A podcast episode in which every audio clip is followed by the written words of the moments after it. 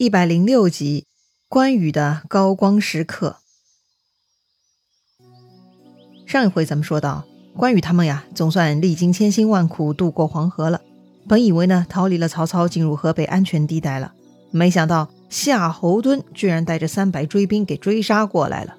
于是呢，关羽就让孙乾护送车队先行一步，自己留下来跟夏侯惇对话。这个夏侯惇跟关羽呢是话不投机啊，就准备动手了。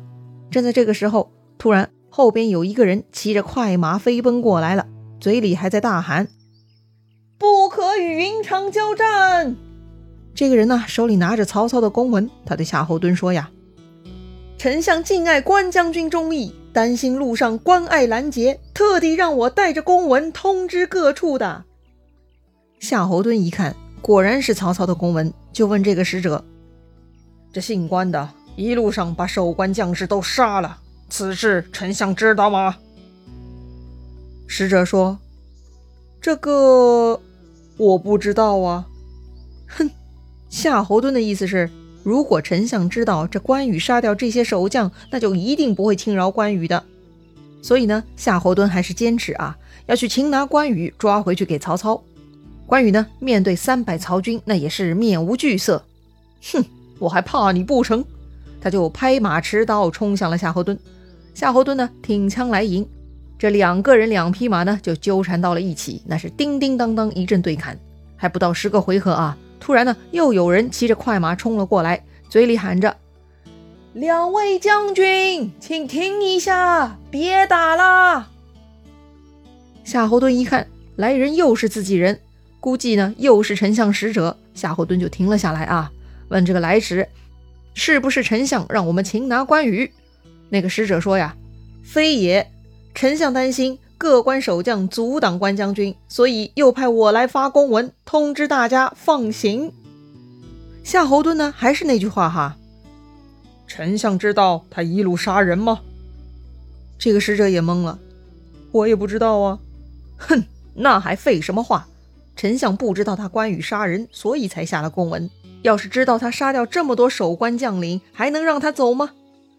所以呢，夏侯惇下令哈，让手下军士们把这个关羽给团团围住，要活捉关羽。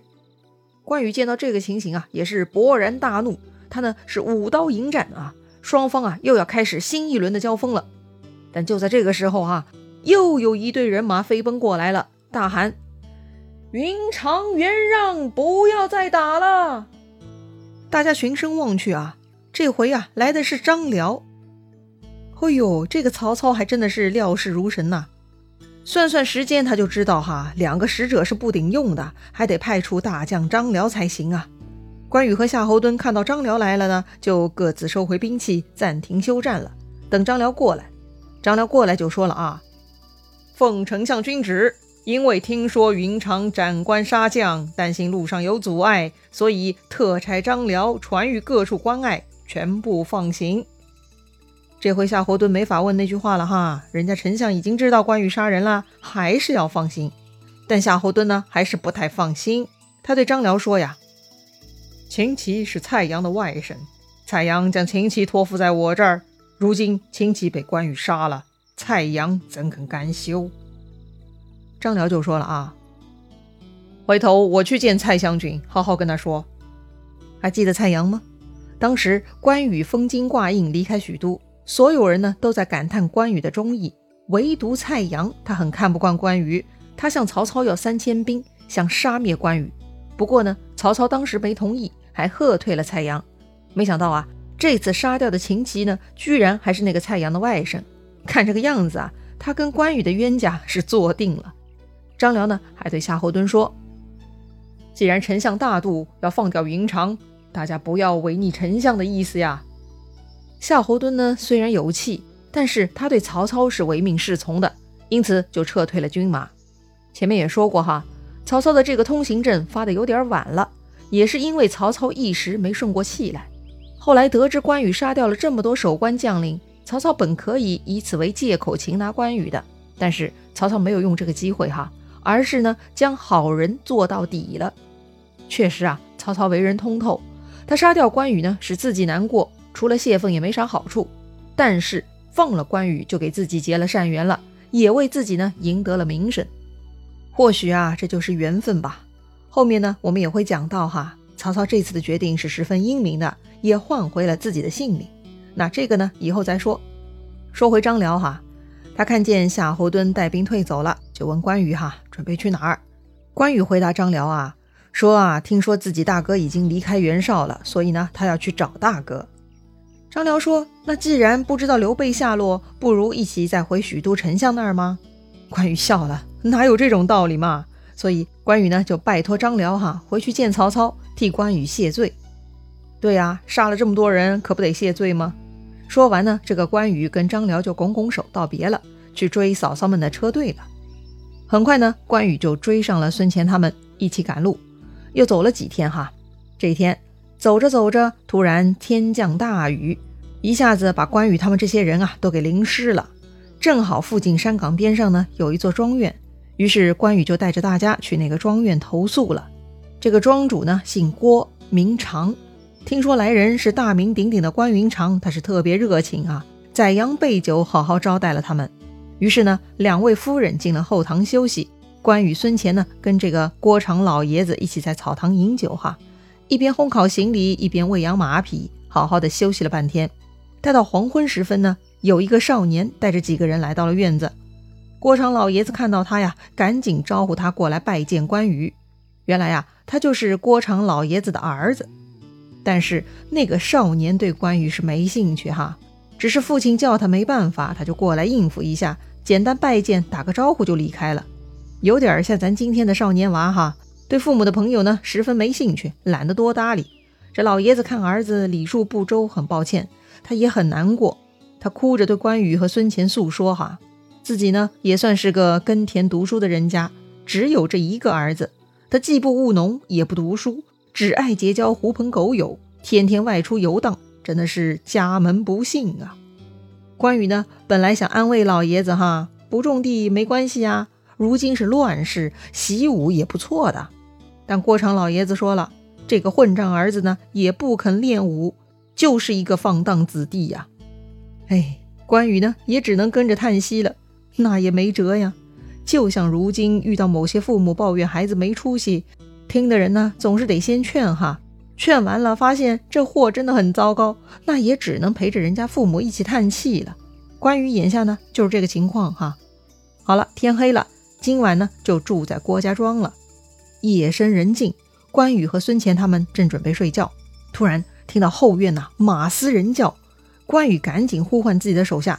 但是居然没有人答应他，奇怪了，他们都跑哪儿去了？平时都跟在关羽附近的呀。于是关羽跟孙乾呐各自提剑去后院查探情况。此时后院呢是一团糟了，有很多人在那儿是打成了一团。此刻关羽的手下就在这群殴的队伍当中，而郭庄主的儿子呢也正倒在地上叫唤呢。关羽赶紧过去问怎么回事。关羽的手下呢指着地上郭长的儿子说。这个人来偷赤兔马，被马踢倒了。我们听到声音过来查看，结果他的庄客们就过来打闹了。关羽火了，骂道：“鼠贼，居然敢偷我的马！”正要发作啊，庄主郭长呢也听到声音赶了过来，连连向关羽告罪，替他那个破儿子求情。哈，不孝子这样为非作歹，罪该万死啊！可怜我家老妻最爱这个儿子，恳请将军仁慈宽恕。关羽看郭庄主亲自求情，哈马呢也没有被偷走，就饶了这个偷马的败家子儿。关羽吩咐手下看好赤兔马，贺散庄客。那这里说的庄客呢，也就是庄子上的劳工了哈。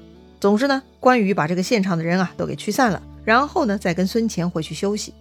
第二天。关羽他们一行人呢，就辞别郭庄主，要继续上路了。没想到这个郭长夫妇呢，告诉关羽说呀，他家的不孝子早上四更就带着几个无赖出走了，也不知道去了哪里。他们老夫妇呢，再三向关羽打招呼，为昨晚的事情抱歉。那关羽自然不会太计较这件事儿，毕竟赤兔马还在嘛，郭庄主还盛情款待了他们，所以关羽也是客客气气的再三感谢，辞别了郭庄主。那么。那个四更出走的败家子儿干嘛去了呢？因为昨天晚上他没有得手，没能够偷到赤兔马，他心里很不爽。他呀一心想报复关羽，怎么报复呢？他去找了当地的土匪，准备在路上拦截关羽他们。这个蠢货呢，还真的是眼力劲儿很不够。昨天晚上不是你家老子求亲，你早就去见阎王了，还不知悔改。哎，真是又蠢又恶呀！话说关羽一行呢，离开了郭家庄，走了不到三十里，突然山背后冲出百来号人，领头的两个人呢，骑着马，一个人呢头裹黄金，身穿战袍，另一个人呢，那就是郭长的儿子。那个戴黄金的人说了啊。我乃天公将军张角部将也，你赶紧留下赤兔马，放你过去。关羽大笑说：“哈哈哈，无知狂徒！你既然跟着张角当贼，可知道刘关张兄弟三人的名字吗？”那个戴黄头巾的说：“我只是听说赤面长髯的叫关云长，却没见过。你是谁呀？”关羽听对方知道赤面长髯，就停刀立马，解开了那个保护自己胡须的锦囊，哈，把自己飘逸的长胡子给放了出来。那个黄头巾一看呐，啊，红脸儿，长胡子，哎，我的天哪，这不就是关云长吗？那个黄金头目是立刻滚鞍下马，揪着这个郭长的儿子后脑勺，就带到了关羽的马前，拜倒在地。看来是个识货朋友啊。关羽呢，就问他的姓名，对方说：“我姓裴，名袁绍，本来跟着张角，张角死了以后无主，就暂避山中当土匪了。今天早上这厮来报说，有一客人骑一匹千里马在他家投宿，特邀我来此劫夺千里马。没想到遇到了关将军，实在是有眼不识泰山呐。”这个时候啊，郭长的儿子吓坏了。本来嘛，他自己没有偷到马，也不想便宜了关羽，就怂恿黄金贼来劫掠，为自己报仇。